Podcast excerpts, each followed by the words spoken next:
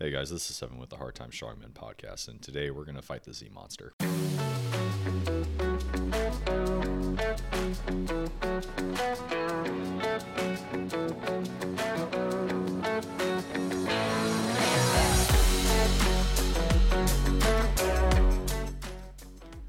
Reference for today is FM 7 22 Holistic Health and Fitness, Chapter 11 Sleep Readiness.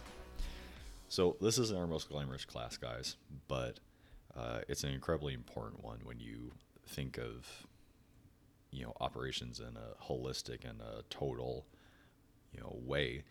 Sleep is something that everyone needs. You cannot sustain your body for long without sleep. Your body will get sleep eventually. So it's important to talk about that get a little bit more knowledge on the subject uh, so that we can hopefully put a few more tools in your tool belt and make you more effective. So Uh, a couple things before we get started. The brain is the only organ or body part that requires sleep. Sleep sustains the brain and physical health, cognition, the immune system, and recovery after physical activity.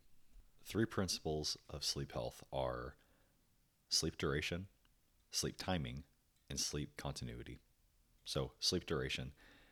The cognitive ability, or your cognitive ability, varies with the amount of sleep you obtain the more sleep someone gets, the greater mental acuity, faster response, fewer errors, improved judgment, problem solving, situational awareness, mood, and resilience. The relationship between mental acuity and cognitive readiness should be thought of as a continuum, with more sleep producing improved performance. Most people need between 7 and 9 hours of sleep per 24 hours to maximize their health and to sustain their performance. Now, everyone's a little bit different, so those numbers can change person by person, um, but this is what your body needs. Some people can quote unquote run on less sleep, but they're at a decreased uh, level than they would be if they had gotten the amount of sleep they actually need. Second principle sleep timing. So, humans are diurnal, they're designed to be awake during the day and asleep during the night. Our brains have a functional internal clock that is sensitive to the sun's rising and setting, also known as your circadian rhythm. This sensitivity synchronizes our brains to the world. During daylight hours, our brains signal for activity and wakefulness, and during the night, our brains signal for deactivation or sleep. This is why those working night shifts or those experiencing jet lag need several days for their bodies to resynchronize to the day night cycle that they're in. Maintaining a consistent sleep wake cycle optimizes their circadian rhythm and the ability to fall asleep, stay asleep, and ensure quality sleep.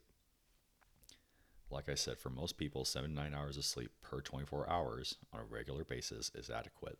If a person gets less sleep, for example, 6 hours per night, a sleep debt accrues. It's better to pay off your sleep debt than to stick to a strict sleep wake cycle. So, what this means is for guys who during the work week you are only able to get five or six hours of sleep, have a sleep debt. And if that sleep debt goes too long or accrues too much without being paid off, your body will get that paid back, and that can have disastrous effects if you're in the field. If you accrue a sleep debt, you will pay your body back, period, whether you want to or not. During a 24 hour sleep wake cycle, there's also an afternoon dip in alertness. Individuals with a significant sleep debt can use this dip to obtain quality daytime sleep so they can pay down that debt. As long as the daytime sleep is not so long or frequent that it interferes with the ability to fall asleep at night, they should have no issue. And our third principle, sleep continuity. So, restorative value of sleep the restorative value of sleep is also contributed by sleep continuity or the extent that sleep is continuous and uninterrupted. During sleep, the body clears toxins from the brain and the brain fixes and forms new memories into usable knowledge. If sleep is interrupted or shortened, the effects of sleep are lessened. So, when possible, it is imperative to have good quality sleep that is uninterrupted um, otherwise, you don't get the full the full benefits, the full package with your sleep. this can be hard for guys in an operating environment or guys who live with a lot of stimuli. Uh, but that's something to, to keep note of. So different fun. So a few more fundamentals. Like other body parts, the brain has physiological needs for food, water, and oxygen. But unlike other body parts, the brain has one more physiological need, which is sleep. Sleep is necessary to sustain alertness, sound judgment, decision making, and situational awareness. The effect of insufficient sleep, individuals will experience reduced concentration, impaired judgment, problem solving, decision making, increased irritability. Their mood will decrease. They'll lack motivation.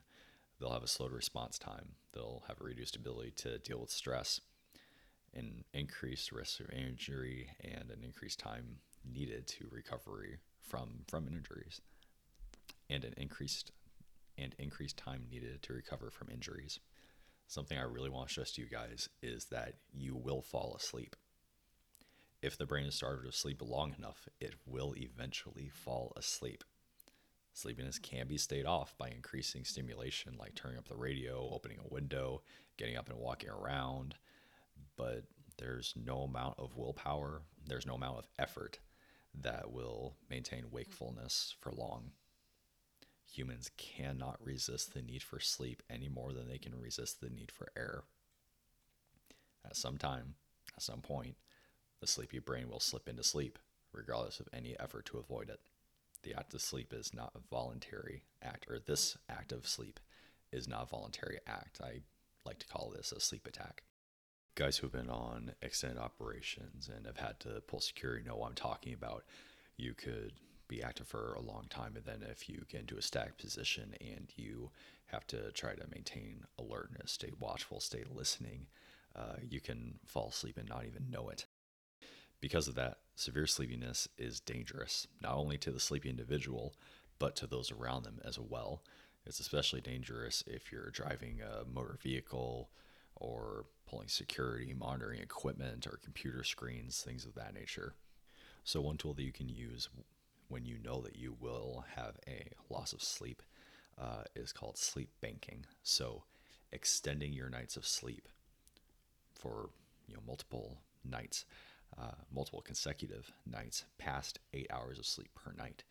Um, this banks up the beneficial effects of sleep and that allows your body to maintain your alertness and your performance during periods where you are unable to uh, get the, the most beneficial amount of sleep per night. So, uh, during operations, uh, optimize any and all opportunities for sleep that are available within your restraints. You could use a stimulant like coffee. Keep in mind that you need to uh, try to minimize the counterproductive effect of your stimulant. So, uh, namely, not using it within six hours of uh, of a known point where you will be trying to go to sleep. So, some things that you can do to try to combat sleepiness. So, uh, taking naps taking rest breaks, specifically time off a task, uh, using caffeine. So, caffeine temporarily restores your alertness and performance uh, with you know, scheduled judicious use. So, um, big thing that can be a misconception is that coffee does not improve your judgment, coordination, or your action time. For most people, under most circumstances, the optimal dose of caffeine is 200 milligrams, so equal to about two cups of instant coffee. So, example of how you could do this in the field is 200 milligrams when you wake up, 200 milligrams about four hours, five hours later, and then 200 milligrams, which will be your last dose, uh, at least six hours before a known sleep period. Because caffeine can interfere with your ability to fall or stay asleep. And exercise short set or short sets not strenuous, uh, nothing that'll get your heart really pumping, but something to just kind of jolt you out of your out of your sleepiness. So, key takeaways of this material, out of this FM, is that people should sleep as much as they can, whenever they can, uh, as their situation allows. The vast majority of people require seven to eight hours of sleep per night to stay or to sustain performance. More sleep is better. And people can maximize sleep and performance by timing sleep and caffeine optimally. So, being aware of that six hour grace period before you're supposed to fall asleep. So, you're not messing with your ability to fall or stay asleep. And only sleep replaces lost sleep. So, coffee, monster energy drinks, caffeine pills, nothing is going to replace good quality sleep. In my experience, uh, some ways that I've been able to stay awake during times where I've been uh, drowsy or have had to stay awake and alert for an extended period of time is, uh, of course, drinking coffee. In the field, I've also uh, ate coffee grounds or instant coffee when I was in the field. Uh, eating and drinking, so Licks and Chewies snacks, drinking water, um, mild exercise, mental stimulation like talking with a buddy or uh, trying to, I don't know, play mental games in my head. Uh, when the situation allowed, playing music. And when it was really bad, pain. I've pinched myself enough to where I've had bruises all over my arms some days. The whole point of this class, guys, was that you can't stay awake forever. Sleep debt and sleep attacks are real. They're scary and they suck. Try to avoid them as best you can and get rest when you can. For leaders, identify and check in on personnel who struggle staying awake. So that means, you know, buckling up as a leader and checking in on your dudes who are pulling guard at three, four in the morning to make sure they're awake. Rotating your guard shifts, and when possible, when staffing allows, buddy buddy teaming your guys up so that they can keep each other accountable, keep each other awake. Thanks a lot for listening uh, today, guys. I know this was a short class, but this is a really, really important one. Uh, finding the Z monster is a losing battle, so uh, just taking as as much as you can get out of this and implementing it so that you can do the best you can is incredibly important. Try to maximize your sleep, maximize the the length, the quality, making sure that you're not getting interrupted. Um, you know, not drinking coffee, you know, energy drinks, caffeine pills, whatever, uh, right before bed. Trying to have good sleep hygiene is what it's called. Just on a on a more serious note, you know, realizing that you're not Superman. You will fall asleep. Your men will fall asleep eventually. You know, this is something that you cannot you know cannot neglect. You need to you need to prioritize good sleep for your guys. Otherwise, you're you know you're gonna have to face the consequences of that. Once again, guys, thanks for listening in. This is the Hard Time Strongman podcast. Stay in the fight.